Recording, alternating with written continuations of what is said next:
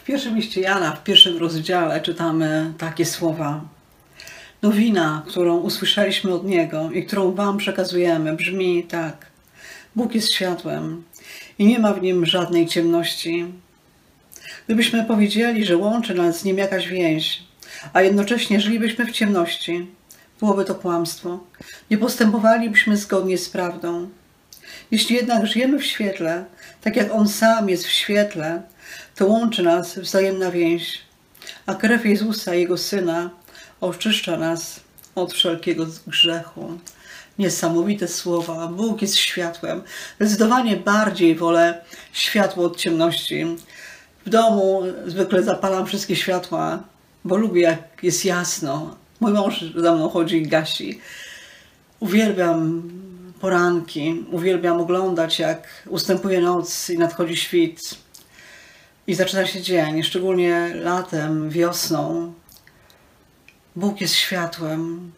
Niesamowite, gdy, gdy jesteśmy w ciemnym pokoju, tak naprawdę widzimy tylko zarysy sprzętów, nie widzimy dokładnie niczego.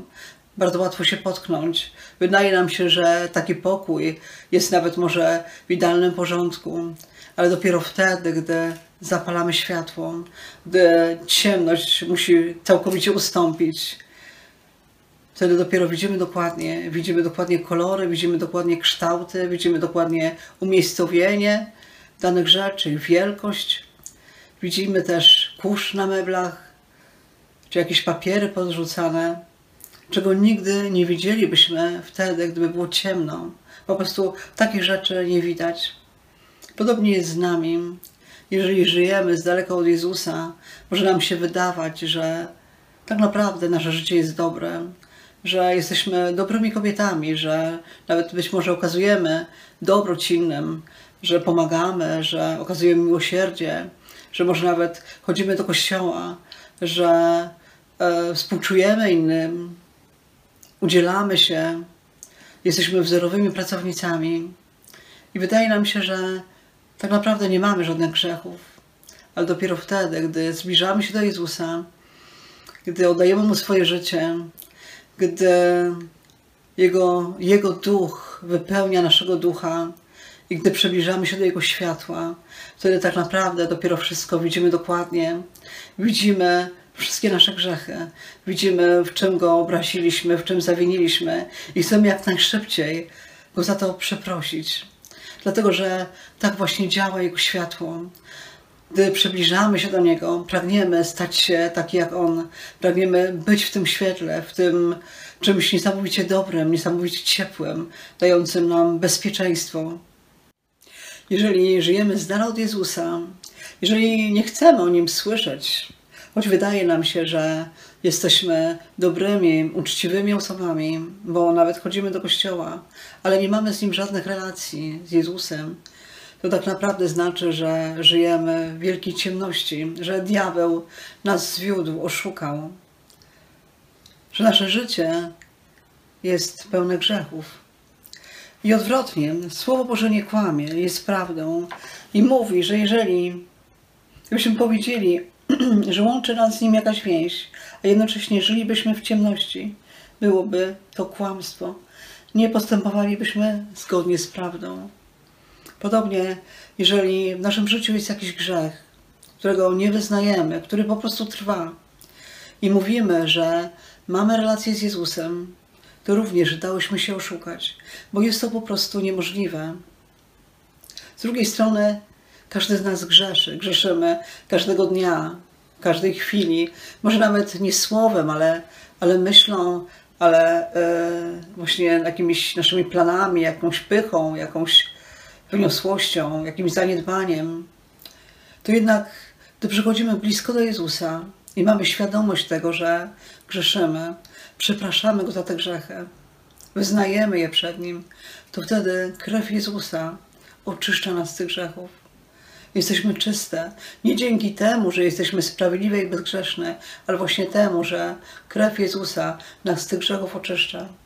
I wtedy tak naprawdę możemy chodzić w Jego świetle, możemy przybliżyć się bardziej do Jego światła, możemy mieć z Nim jeszcze lepsze, jeszcze bliższe relacje. Krew Jezusa nas również chroni i zabezpiecza przed wszelkimi atakami przeciwnika, przed jakimiś chorobami, przed złymi rzeczami, przed niebezpieczeństwem. Dlatego, gdy jesteśmy w świetle Jezusa, nie musimy się tak naprawdę niczego bać, bo nic tak naprawdę nam nie grozi. W świetle Jezusa nie ma żadnego strachu. Podobnie jak wtedy, gdy jest ciemno, dzieci małe boją się ciemności, tak gdy zapala się światło, przestają się bać. Tak samo i my, gdy przechodzimy do Jezusa i jesteśmy w Jego świetle, to nie musimy się niczego bać, bo Jezus nas zabezpiecza. Co to znaczy, że Jezus jest światłem? To znaczy, że nie ma w nim i nie było i nie będzie nawet cienia żadnego grzechu. Że Jezus jest zupełnie, zupełnie bezgrzeszny. I on jest wciąż taki sam, on się nie zmienia, a to znaczy, że niemożliwe jest, żeby jednego dnia Bóg był dobry, a drugiego dnia nagle zmienił zdanie i postanowił zesłać na człowieka jakąś chorobę albo cierpienie, albo posłać ludzi do komory gazowej. Nie, Bóg tak nie działa. Bogu nie ma żadnego grzechu, żadnej nawet złej, przewrotnej myśli, ani cienia takiej myśli. W świetle Jezusa panuje jedno najważniejsze prawo prawo miłości i ono nas weryfikuje. Czy kochasz Jezusa? I w czym się to przejawia? Czy jest to miłość wierna, czy jest to miłość czynna? Czy kochasz tylko sercem, czy świadczą o tym Twoje uczynki, Twoje życie? I dalej to prawo miłości nas weryfikuje. Kto twierdzi, że jest w świetle, a nienawidzi swojego brata, właściwie nie wyszedł z ciemności. W świetle trwa ten, kto kocha swego brata. W takiej osobie nie ma też nic, co mogłoby dla innych stać się przyczyną upadku. Jakie masz relacje z innymi ludźmi? Kochasz swoich braci, czy raczej nie chcesz ich widzieć? Jeżeli w sercu pielęgnujesz jakąś urazę, nieprzebaczenie, czy nawet jakąś niechęć do drugiej osoby, do twojej siostry czy brata w kościele, czy w ogóle do twoich bliźnich i twierdzisz, że kochasz Jezusa, że masz dobre relacje z Jezusem, tak naprawdę jesteś w wielkim, wielkim błędzie. Dałaś się oszukać. Jest to po prostu niemożliwe. Jesteś daleko od Boga. Diabeł cię oszukał. Dlatego, że prawo miłości nas weryfikuje. Nie można kochać Boga, którego się nie widzi, a nie kochać kogoś bliskiego, kogo się widzi. Dlatego zbadaj swoje serce. Jeżeli chcesz przystąpić do światła Jezusa, jeżeli chcesz, żeby On w tym świetle do Ciebie mówił, jeżeli chcesz czuć się zabezpieczona w tym świetle, przestań pielęgnować urazę, nieprzebaczenie, odpuść swoją rację, a zobaczysz, że w Twoim życiu stanie się coś niezwykłego. Panie Jezu, przybliżamy się do Twojego światła. Przybliżamy się, Panie, do Ciebie. Nie chcę kroczyć w ciemności, Boże, nie chcę kroczyć daleka od Ciebie, ale chcę właśnie, Panie, być blisko Ciebie. Boże, pragnę Twojego ciepła, pragnę, Boże, Twojej dobroci, Twojej miłości, pragnę, Panie, Twojej łagodności, pragnę Twojego pokoju.